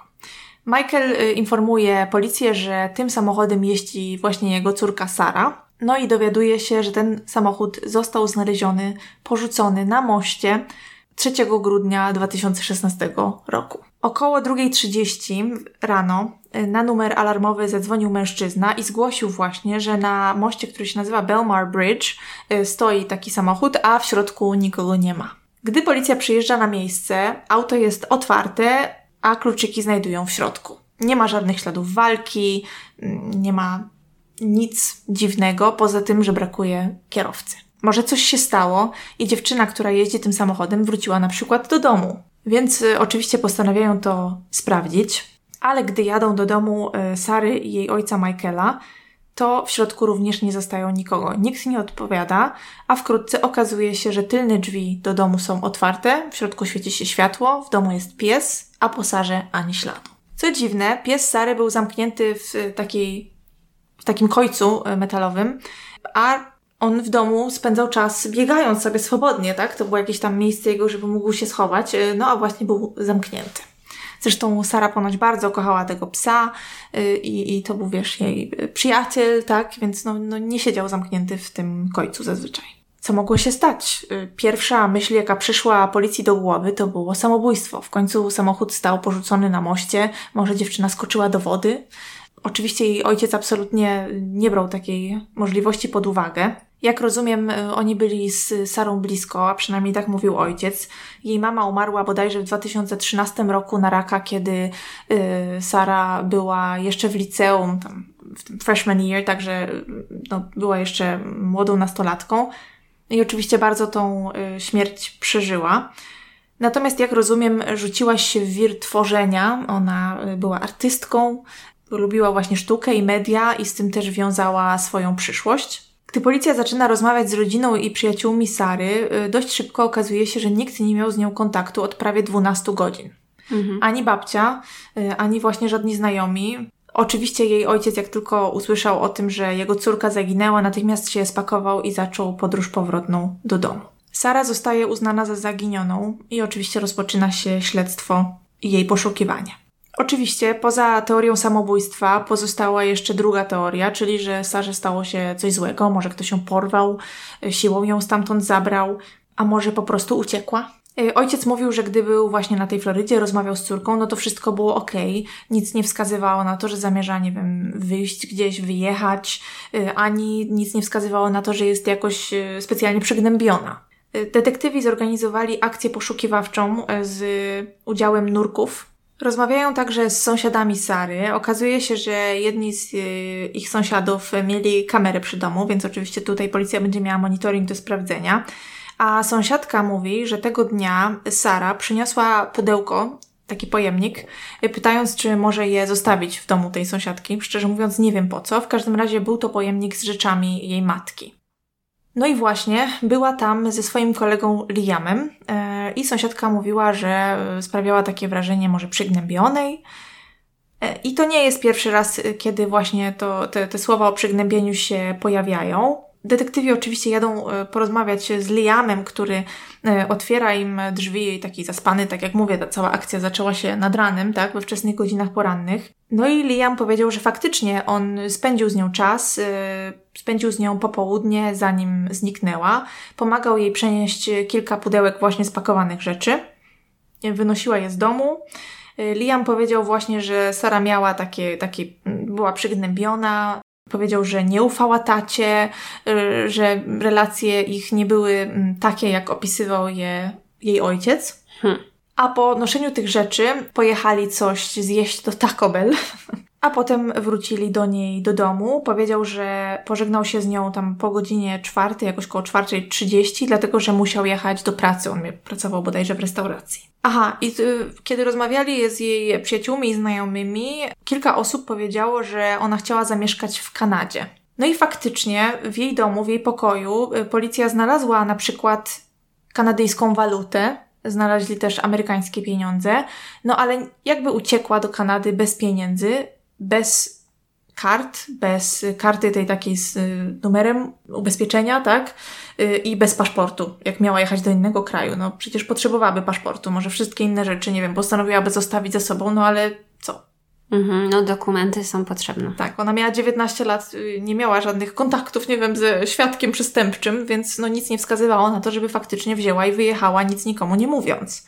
Zresztą ten Liam też mówił, że on nie bardzo wie, jak ona miałaby wyjechać, nie żegnając się z nim, prawda? Mhm. Że to było dosyć dziwne, bo oni byli przyjaciółmi, y, znali się, wiesz, z, z wczesnych lat szkolnych, z, od dawna i spędzali razem dużo czasu, więc to wszystko było bardzo dziwne. No i oczywiście powiedział, że od momentu, kiedy się z nią rozstał, to nie rozmawiał z nią, nie miał z nią żadnego kontaktu. Pewnym momencie detektywi dostają informacje z banku, w którym Sara była klientką. Dowiadują się, że była w banku jakby tego popołudnia y, przed zaginięciem i to wszystko oczywiście widać na monitoringu. Tego dnia poszła do banku po to, żeby zajrzeć do swojej skrytki depozytowej. I po co 19-latce skrytka w banku? Też bardzo dziwna sprawa. Co ciekawe, Liam nie wspomniał, że był z Sarą w banku, ale potem potwierdził, że tak, no, że, że, że faktycznie tam byli, że w sumie nie wie, co Sara chciała robić w tym banku, y, że miała tam chyba jakieś pieniądze, ale ile, co, po co, to, to on nie ma pojęcia, o co tam chodziło. Na nagraniach z monitoringu w banku widać, jak Sara wchodzi, potem wychodzi, żegna się, macha, i generalnie na tym nagraniu sprawia wrażenie, wiesz, uśmiechniętej, wszystko wydaje się być w porządku. Detektywi zdobywają nakaz y, do zajrzenia właśnie do tej skrytki. Jak rozumiem, jeden kluczyk ma banka, jeden kluczyk ma osoba, która taką skrytkę wynajmuje. No i trochę się zaskoczyli, dlatego że gdy ta skrytka została otwarta, znaleziono tam mnóstwo pieniędzy, dlatego że było to ponad 25 tysięcy dolarów. Hmm. Ojciec Sary nie miał pojęcia skąd ona miała te wszystkie pieniądze, ale warto też zaznaczyć, że te banknoty były bardzo stare, to była stara waluta ewidentnie i część z nich się rozpadała. Były poprzedzierane, takie wiesz, no jakbyś y, zostawiła banknot y, przez, nie wiem, 20 lat i wiesz, on się zaczął jakby tak kruszyć, nie? Coś, coś w ten deseń. Coś w ten deseń już dawno nie było. To co ona wykopała w ogródku jakąś, nie wiem, Skarby? No właśnie, i co ciekawe, jej znajomi wiedzieli o tym, że ona te pieniądze miała, a jej ojciec nie. Jak rozumiem, poza znajomymi wiedziała o tym jej ciotka, do której Sara zadzwoniła zaraz po tym, jak je znalazła. Ciotka uprzedziła Sarę, żeby nikomu o tych pieniądzach nie mówiła, no tak się nie stało, niestety, skoro jej koledzy o tym wiedzieli, prawda? A te pieniądze miała znaleźć w starym domu swoich rodziców. Te pieniądze miała y, tam odkładać jej matka. Mhm. Nie wiem, czy dla Sary, czy w każdym razie Sara je znalazła. Bardzo dziwne, szczerze mówiąc. No ale Sara je znalazła, widać mama była oszczędna. I z zeznań Liama wynikało, że to mogło być, yy, że on nie wiedział dokładnie ile było tych pieniędzy, ale że wiesz, to mogłoby być tam, nie wiem, od 20 paru do pewnie 100 tysięcy, tak? W sensie, że no tego było sporo, generalnie. Tak jak wcześniej wspomniałam, yy, detektywi zauważyli też, że sąsiedzi mają yy, kamerę przed swoim domem i oczywiście zaczęli przeglądać nagrania z tego monitoringu. I ten monitoring potwierdził zeznania jej kolegi Liama. Faktycznie widać, jak on przyjeżdża, potem jak wyjeżdżają, a następnie znowu wracają, a on potem wyjeżdża do pracy. Ale na nagraniu widać coś bardzo dziwnego, dlatego że widać, jak Sara około godziny 12 w nocy odjeżdża swoim samochodem. Nie wiadomo, gdzie jedzie. W zasadzie to wiesz, prawda jest taka, że nie widać, kto siedzi w tym samochodzie, widać tylko, że ten samochód, którym normalnie jeździła Sara, odjeżdża. Mhm. No właśnie, tylko w zasadzie, skoro Sara mogła znaleźć, tam w niektórych źródłach mówili od 50 do 100 tysięcy, w innych od 20 paru do 100 tysięcy, no to gdzie jest reszta tej kasy? Tak jak wspominałam, yy, nurkowie yy, szukali ciała w wodzie. Zresztą yy, w jednym z programów wypowiadał się pan, który yy, też brał udział w tych poszukiwaniach swoją łódką i mówił, że brał udział w, wielu, yy, w poszukiwaniach wielu osób, natomiast nigdy nie brał udziału w poszukiwaniach kogoś, kogo znał. Prawda? A tą dziewczynę tam, tam znano w tym, w tym mieście, jak rozumiem. Poza tym y, też 6 grudnia bodajże ojciec y, Sary y, skrzyknął rodzinę, przyjaciół, znajomych, osoby, które jakby mieszkały w tym mieście i w okolicach, bo wiadomo, wszyscy byli bardzo poruszeni tym zaginięciem i na własną rękę gdzieś tam ci wolontariusze też chodzili i jej szukali. Domyślam się, że szukali nie tylko jej, ale też po prostu jakichkolwiek śladów czy, czy też wskazówek, co mogło się z nią stać. W międzyczasie e, Liam przestaje rozmawiać z policją. Jak rozumiem, rodzice załatwiają mu prawnika, no co jest może i rozsądne, bo w sumie w takiej sytuacji, jak każdy jest podejrzany, prawda, on jeszcze był ostatnią osobą, która z nią rozmawiała, no to on troszeczkę jakby przestał tak być aż tak wylewny na policji y, za radą y, właśnie adwokata. Natomiast był jeszcze drugi kolega, który miał na imię Preston, on się nazywał Preston Taylor y, i właśnie on na przykład poszedł z Sarą na ten ich taki bal, który nazywają prom. Mhm. Studniówkę. E, Tak, powiedzmy. Tylko właśnie warto tutaj wspomnieć, że jakby ani Liam, ani Preston nigdy nie mieli żadnych romantycznych związków z Sarą, to byli po prostu przyjaciele, tak? Oni razem grali w gry, oglądali filmy, po prostu, tak? Mhm. To... No i właśnie, kiedy Liam już nie chciał, czy też, nie wiem, za radą adwokata nie mógł rozmawiać z policją, no to zaczęli naciskać na y, Prestona. Y, Preston powiedział, że Sara walczyła z depresją, właśnie z przygnębieniem. Y, Wspomniał też coś o groźbach samobójstwa, podobnie jak Liam, to było, te wypowiedzi były w takim podobnym tonie. Natomiast jej ojciec mówił rzeczy zupełnie przeciwne. Mijał czas, e, nie było żadnych nowych dowodów, żadnych nowych informacji, aż w pewnym momencie, prawie dwa miesiące po zaginięciu Sary, pojawia się chłopak, który nazywa się Anthony Carey, e, który może coś wiedzieć na ten temat. Jak rozumiem, ten chłopak e, trochę się stresował, czy też bał e, tego, co może się stać, e, też o, swoją rodzinę. Dlatego nie od razu zgłosił się na policję. I to było jakieś bardzo dziwne, bo w jednym z programów usłyszałam, że kolega rodziny tego Antoniego y, to był detektyw i właśnie ojciec tego Antoniego zadzwonił do tego swojego znajomego detektywa, żeby się go poradzić, co zrobić w takiej sytuacji, że jego syn może mieć informacje na temat kogoś, kto zaginął, no i jak to wszystko tutaj ugryźć. No i oczywiście Anthony zgodził się y, pójść na policję i z nimi porozmawiać i powiedział, że około tydzień przed zaginięciem w święto dziękczynienia rozmawiał z kolegą i ten kolega opowiadał mu, co zamierza zrobić pewnej osobie. E, Ten chłopak powiedział, że zamierza kogoś zabić i upozorować samobójstwo, że zamierza obrabować, udusić, a następnie wyrzucić przez most. Co? A tą wypowiedź zakończył zdaniem, czy to nie byłby świetny film. Wow, ale creepy. Tak. A to wszystko dla Antoniego było, no nie chcę powiedzieć żartem, ale on nie brał tego na poważnie, dlatego że Antony chciał być reżyserem, robił filmy i z tego był znany, że tak powiem. Yy, Dlatego jakby no nie wziął tego na poważnie. No, okej. I tym nastolatkiem, który planował kręcenie... Był Liam. Dokładnie. Yes, wiedziałam. Dokładnie tak. No za szybko zaczęłam mówić o tym Liamie, ale stwierdziłam, że no muszę. tak, no w każdym razie dokładnie. Tym nastolatkiem e, był e, Liam. No i Antony, tak jak mówię na początku, myślał, no, y, wymyśla sobie tu scenariusz na film, y, no i tyle. Zwłaszcza, że oni wtedy pili alkohol, to było wieczorem, y, właśnie w, dzień, w święto dziękczynienia i to była jakaś tam krótka, wiesz, rozmowa. No, dopiero po tym, jak zobaczył, że jakaś dziewczyna zaginęła i jakby znaleziono jej auto na moście, chyba do niego to wszystko dotarło. Mhm. No. Oczywiście potem myślał, że jeżeli e, ktoś był w stanie zrobić coś takiego, no to jego czy jego rodzinę też może spotkać coś złego. Więc rozumiem, że się stresował. Czy ja prowadzę takie rozmowy teoretycznie z ludźmi? No nie. Czy bardzo bym się dziwiła, gdyby ktoś zaczął mówić takie rzeczy? Myślę, że tak. no tylko my możemy mieć też paranoję z drugiej strony, nie wiem. Mm. Jak ja bym ci coś takiego powiedziała? hmm. No, nie wiadomo. Nie no, oczywiście żartuję. Właśnie e, Anthony powiedział, że tym kolegą był Liam McAtasney, ten sam właśnie, który wcześniej rozmawiał z policją jako ten super bliski kolega Sary. E, policja chyba była trochę zdziwiona, dlatego że on wcześniej naprawdę bardzo szczerze, powiedzmy to, wypadał w, w tych wielu rozmowach, jakie z nim prowadzono, prawda? Więc jeżeli faktycznie kłamał, no to robił to dosyć przekonująco.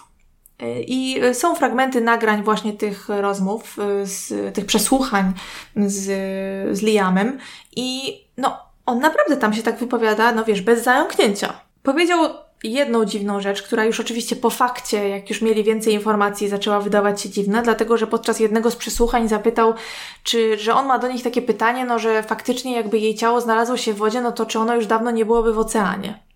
No to trochę dziwne rozkminy, jak na kolegę, którego koleżanka, wiesz, zaginęła i nie wiadomo, co się z nią stało. No dziwne. No i teraz y, policja y, prosi Antonego o pomoc. Pomyśleli, że jest to idealna okazja, żeby wykorzystać jego do kontaktów z Liamem. No więc y, proszą go o możliwość monitorowania jego wiadomości i rozmów z Liamem. Oczywiście Antony się zgadza. No i prosi Liama o pożyczkę. Liam nie chce ani przez telefon, ani przez SMS-y nic specjalnie mu mówić. Pyta się, ile potrzebuje. Y, mówi, że no, tam pisze do niego, że muszą pogadać osobiście, bo tutaj to jest taka poważna sytuacja i jedyne pieniądze, jakie ma, są w złym stanie, raczej Aha. niskiej jakości. Mhm. Wiadomo. Generalnie nie chciał gadać przez telefon, chciał się spotkać. Po raz kolejny była to okazja zbyt dobra, żeby ją przepuścić i proszą Antonego o pomoc właśnie, żeby pozwolił im nagrywać ich spotkanie. Antony oczywiście się zgadza, y, no i zakładają mu podsłuch, y, a poza tym też w jego aucie montują ukrytą kamerę. Tutaj ważną kwestią było bezpieczeństwo Antonego, więc y, wzdłuż tej ulicy, gdzie mieli się spotkać, zaparkowanych było wiele, chyba tam z 15 pojazdów, w których byli, to znaczy może nie na tej ulicy, prawda, zaraz obok, obok auta Antonego, ale jakby w tamtej okolicy było z 15 pojazdów, w których byli y, policjanci pod przykrywką, mhm. właśnie żeby zapewnić mu y, bezpieczeństwo. Akcję swoją drogą ponoć zaplanował ten detektyw znajomy rodziny Mhm. Więc ewidentnie wszyscy się bardzo zaangażowali. No i w sumie nic dziwnego, no to by był już naprawdę szczyt, gdyby poprosili chłopaka o pomoc i jemu coś by się stało, prawda? No tak. No i na początku wszystko szło jak trzeba, dlatego że y, Liam przyjechał na miejsce spotkania, stanął autem obok y, auta Antoniego i wsiadł do niego do samochodu ku uciesze detektywów, tak? Oni tą całą sytuację obserwowali na bieżąco z innego samochodu. Czyli jak to się mówi, ryba połknęła przynętę. Dokładnie, dokładnie, tak. No ale po chwili okazuje się, że chyba nie będzie tak prosto, dlatego że Liam zaczyna mówić, że no stary, mam nadzieję, że nie masz mi tego za złe, ale muszę cię obmacać. O, o. No. No i tam maca, maca, ale chyba średnio macał, bo nie wymacał nic. Tak, więc na całe szczęście wszyscy mogli odetchnąć z ulgą. Domyślam się, że Antonemu stanęło serce. Jak ja sobie siebie wyobrażam w takiej sytuacji, ja nie wiem, czy ja bym w ogóle dała radę coś takiego zrobić. No, jeżeli masz, on miał podsłuch, tak? Tak. I on go macał. Tak. No to to debil, że nie wymacał, przepraszam. No, nie, znaczy stety, stety, ale tak, tak, no, dokładnie. Chociaż też domyślam się, że policja wie, co robi, wie, co jak tego typu narzędzia y, ukrywać, a jeżeli No ale wystarczy, żeby mu koszulkę podniósł, jakby no w każdym odcinku, Ja wiesz, nie wiem, gdzie oni mu to schowali. Policja tak nie zdradza w programach chyba takich swoich. w każdym odcinku rodziny Soprano praktycznie było, wiesz, ściągnij koszulkę, coś tam, no, no wiadomo. To prawda, to prawda. Nie wiem, gdzie oni mu to ukryli, ale ukryli na tyle skutecznie, że Liam Może nie zauważył. Może. Może. Okej, dobra. Już e, napięcie rozładowane, możemy iść dalej. Tak jak mówię, na szczęście Liam nic nie odkrył. I to chyba kompletnie już rozwiązało język Liama i wiesz, zupełnie go rozluźniło, dlatego że zaczął opowiadać koledze, że policja tam ciągle z nim gada, naciska go, że teraz to już jest sprawa federalna, więc i FBI go naciska i że oczywiście chodzi o zabicie Sary. Jakby w ogóle bez, bez problemu, bez żadnych wstępów w zasadzie, od razu przeszedł e, do sedna. W zasadzie bez żadnych emocji, ja mam wrażenie, że ja widziałam chwilami na tym nagraniu jakiś lekki uśmiech w sumie na jego ustach, co było przerażające po prostu w tym półmroku, ta twarz, wiesz, e, jak opowiadał o tym, że wrócili z, banku, gdzie Sara wyciągnęła część właśnie pieniędzy ze swojej skrytki, siedzieli, liczyli je, a gdy Sara wstała, e, szła w kierunku drzwi wyjściowych, to on zaczął ją dusić. Potem gdzieś tam ją zaciągnął i, i w zasadzie trzymał ją za gardło tak, że jej nogi wisiały, wiesz, w powietrzu. I jeszcze wspomniał o tym, że zastanawiał się, jak to będzie z tym jej psem, a ten pies tylko leżał i patrzył się, co się dzieje, jakby nijak nie zareagował. W ogóle jakiś... Ale to nie jest jeszcze najgorsze. Myślał chyba, y, jak rozumiem, że uduszenie kogoś to jest szybsza akcja, natomiast powiedział, że trwało to wszystko około pół godziny, a wie to dlatego, że włączył stoper. No to nieźle. Torturował ją przez tyle czasu, powiedział, że wepchnął jej koszulkę do ust, żeby, nie wiem, No, żeby nie krzyczała. nie krzyczała, nie zwymiotowała, nie wiem, a y, palcami zakrył jej nos, żeby się w końcu udusiła.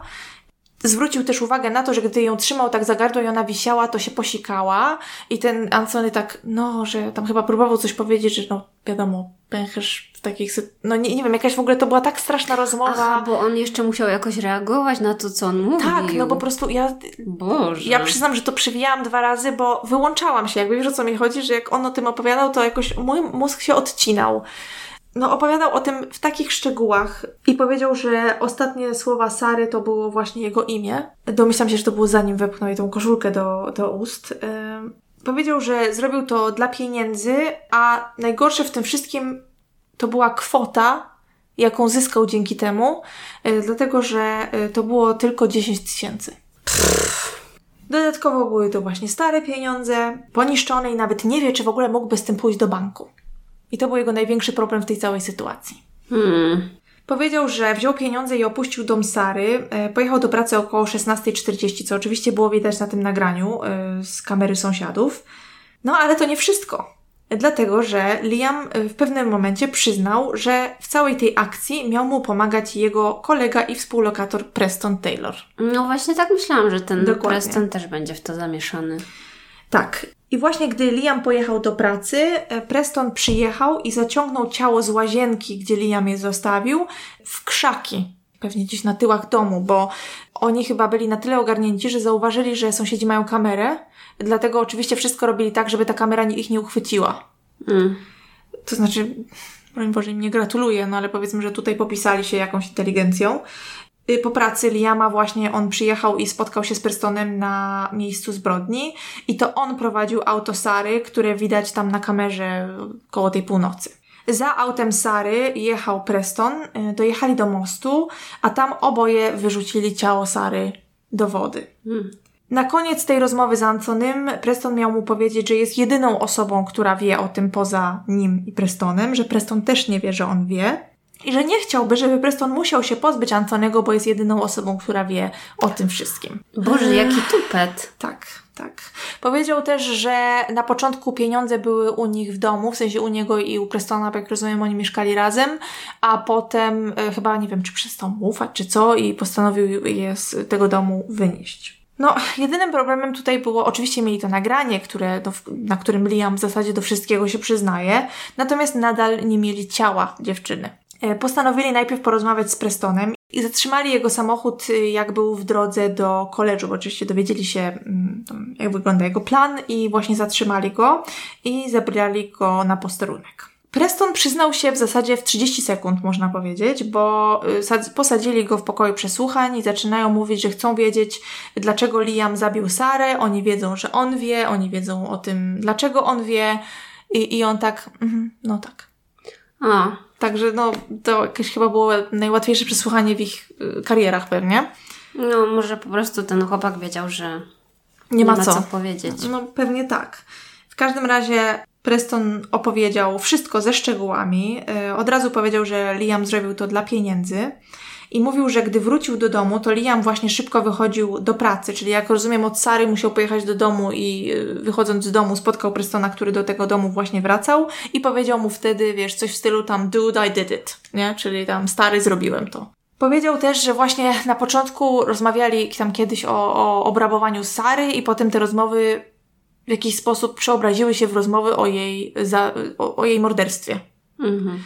Opowiedział im wszystko, y, zabrali go na miejsce zbrodni, y, przeprowadził ich krok po kroku przez to, przez swoją rolę w tym wszystkim, pokazał mu jak leżała w łazience, jak ją znalazł, pozostawioną przez Prestona, gdzie ją przeniósł, w jaki sposób. Y, generalnie jakiś obłęd po prostu. Mhm. Pojechali też na most, gdzie pokazał im, w jaki sposób wyrzucili ciało Sary do wody. Powiedział, że on trzymał za nogi, Preston za ramiona. I tam oczywiście był w kajdankach i, i tak dalej. Tam jakiś policjant go cały czas, jak pokazywał przy tym moście, tak jak wyrzucali ciało, tam go trzymał, żeby, nie wiem, sam nie wyskoczył pewnie, czy coś takiego a następnie zabrał ich do jakiegoś takiego bliżej nieokreślonego miejsca, niedaleko jakiejś latarni morskiej czy coś takiego, gdzie zakopali safe y, z pieniędzmi ukradzionymi Sarze. Mając y, te wszystkie informacje, policja aresztuje Liama i on oczywiście zostaje oskarżony o morderstwo, a także szereg y, innych przestępstw. Liam odmawia współpracy, ale głupek miał przy sobie jeden z dowodów. Y, ponieważ gdy zaczęli go przeszukiwać i to wszystko, co miał przy sobie, no to okazało się, że miał pęk kluczy, na którym wisiał kluczyk do sejfu zakopanego z pieniędzmi Sary. Mhm. No co w ogóle sobie go zatrzymał? Nie wiem, naprawdę nie wiem, to jest jakiś absurd. Preston Taylor postanawia iść na ugodę z prokuraturą. Oczywiście on i tak stanie przed sądem, natomiast przyznaje się do tego, ale w zamian ma y, zeznawać przeciwko Liamowi. I on bodajże w kwietniu 2017 roku przyznaje się i zostaje skazany za kradzież pierwszego stopnia, konspirowanie, żeby popełnić tą kradzież, a także zbezczeszczenie zwłok. Mhm. Mm, oczywiście faktycznie, kiedy rozpoczyna się proces Liama, on w tym procesie uczestniczy i zeznaje przeciwko niemu. E, jako świadek w sądzie pojawia się też Anthony, który był w zasadzie kluczem do rozwiązania tej sprawy i gdyby nie on, no to sprawa pewnie pozostałaby zimna, tak? E, przepraszam, nierozwiązana, wiecie, te kalki. Zimna. zimna. Gorąca. E, Liam, jak, tak jak wspominałam wcześniej, nie był skory do rozmów ani do, do współpracy. W sądzie prokuratura stara się udowodnić oczywiście, że, że Sara nie miała myśli samobójczych, nie uciekła także do Kanady, w sądzie zeznaje oczywiście ojciec Sary. Też jakoś tak sprytnie obracają to, że nigdy nie odnaleziono ciała Sary, jako to, że to pasuje do planu, jaki miał Liam. Tak, mhm. że on chciał wyrzucić jej ciało właśnie, y, no i żeby, żeby jakby wypłynęło gdzieś w ocean, żeby nikt go nigdy nie znalazł. No i faktycznie w jednym z programów wypowiadał się jakiś pan specjalista, który powiedział, że y, no wystarczyło obliczyć się na podstawie warunków, jakie panują w tym miejscu jeszcze dodatkowo tamtego dnia, że niestety y, ciało Sary zostało stamtąd wymyte bardzo szybko i że w zasadzie jej odnalezienie jest niemożliwe. No to to mu się udało. Tak, tak. Niestety. E Mama Liama oczywiście twierdziła, że y, on się w ogóle nie może przyznawać y, do niczego na tym nagraniu, bo on nie mówi takim tonem o poważnych sprawach. No to chyba nie zna swojego dziecka. No wiesz, no domyślam się, że żadna matka nie podejrzewa swojego dziecka o takie rzeczy, że to musiało być dla niej... Mhm, wcale by mnie nie zdziwiło, jak ona by po prostu stosowała wyparcie. No wyobrażasz sobie taką sytuację? No. Sama jako matka wie, czy też może się domyślać, co czuje ten ojciec, a o to wszystko jest oskarżony, wiesz, mhm. jej syn, no jakieś straszne po prostu. I oczywiście obrona Liama twierdziła, że on wcale się nie przyznaje na tym nagraniu, tylko on tam gra, on, przysłuchu, on, on traktuje to jako przesłuchanie do filmu, który ma, chce zrobić z Antonem. Nie, no dobra, Bo, bez przesady. Wyobrażasz to sobie, no po prostu to jest jakiś absurd. Kto wymyśla takie obrony? No okej, okay, no, domyślam się też, że po prostu nie mieli czym bronić. No ale mieli czarno na białym przyznanie się do winy. I żeby robić z tego jakąś taśmę z przesłuchania, co z castingu, no to bez przesady. Dosłownie to próbowali z tej taśmy zrobić i jeszcze według obrońców e, Anthony opowiadał tę historię, żeby w jakiś sposób pomóc swojej karierze, która wcale nie szła dobrze. W sensie swojej kariery, karierze filmowca chyba. No nie wiem, jakieś to jest najgłupsze, co w życiu słyszałam. W każdym razie w sądzie natomiast pojawia się jeden świadek. Ten mężczyzna nazywał się Craig Hetzel? Mam nadzieję, że dobrze mm, zapamiętam jego nazwisko. I ten mężczyzna z kolei twierdził, że widział Sarę około 5 rano, około 12 godzin po tym, jak miała zginąć, jak miała umrzeć z rąk Liama. Co oczywiście no trochę psuło yy, wersję prokuratury. Natomiast ten mężczyzna sam stracił yy, wiarygodność, dlatego że troszeczkę zmieniał zdanie co do dni, kiedy to miało się wydarzyć. Najpierw mówił ponoć w piątek, potem mówił w sobotę, więc no ciężko było tak naprawdę ufać jego wersji wydarzeń. No i właśnie ława przysięgłych mu nie uwierzyła, dlatego że w lutym 2019 roku Liam zostaje skazany na dożywocie bez możliwości wyjścia y, za szereg różnych przestępstw. Między innymi za morderstwo pierwszego stopnia, y, za knucie właśnie tego morderstwa, za planowanie go, za zbezczeszczenie zwłok, y, za tam mieszanie w dowodach. No i właśnie został skazany na to dożywocie plus 10 lat za bezczeszczenie ludzkich zwłok.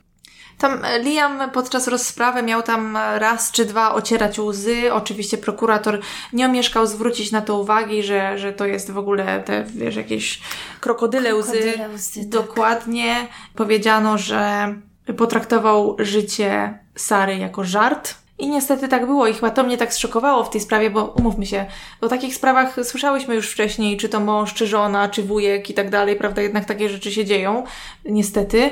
Natomiast to, że ktoś, z kim spędzasz połowę swojego życia, bawisz się z nim, jest twoim koleżanką, jest twoją koleżanką z ławki, spędzasz z nią czas, chodzisz do niej do domu i to nie było żadne takie przestępstwo, wiesz, że nie wiem, jakieś coś go opętało, wiesz co mi chodzi? Ja nie mówię, że to by coś tłumaczyło, to, to byłoby równie złe, ale nie ma w to żadnego sensu.